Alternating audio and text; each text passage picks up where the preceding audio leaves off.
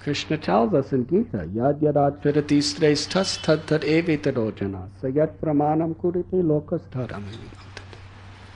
That what the great men do, the common man will follow. Whatever standards they set by their exemplary acts, the world will pursue.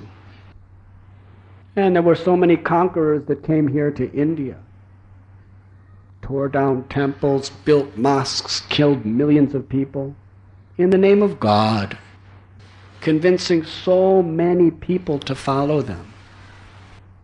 Some of the worst, most demoniac criminal activities have been executed in the name of God.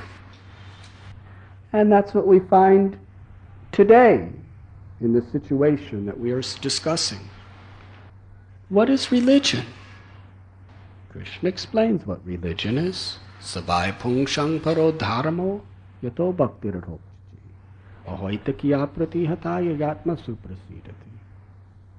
The real occupation of man, supreme, real religion is that which brings about unmotivated, uninterrupted, loving service to the Supreme Lord. To love God, to respect all living beings, to have a heart of compassion, that is real religion. And wherever we find these qualities, that is good religion.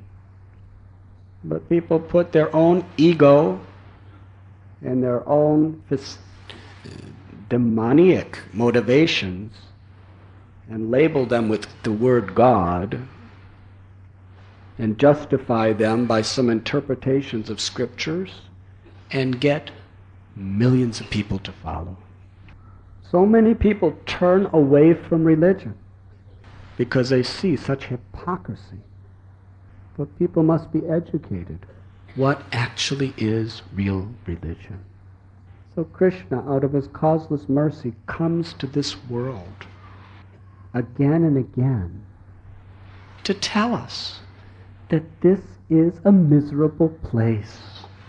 Lord Brahma, who created the secondary creation of this universe we're living, he frankly says right at the beginning of creation, he says to Krishna, I don't like this creation business.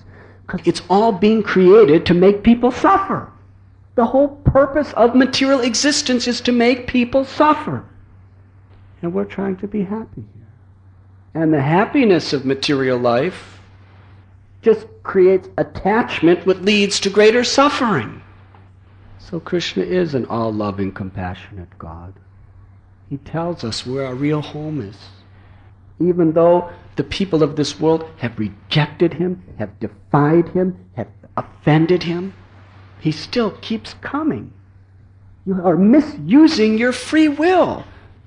Vaikuntha, the doors are open. Come in. He sends his devotees. He sends his scriptures.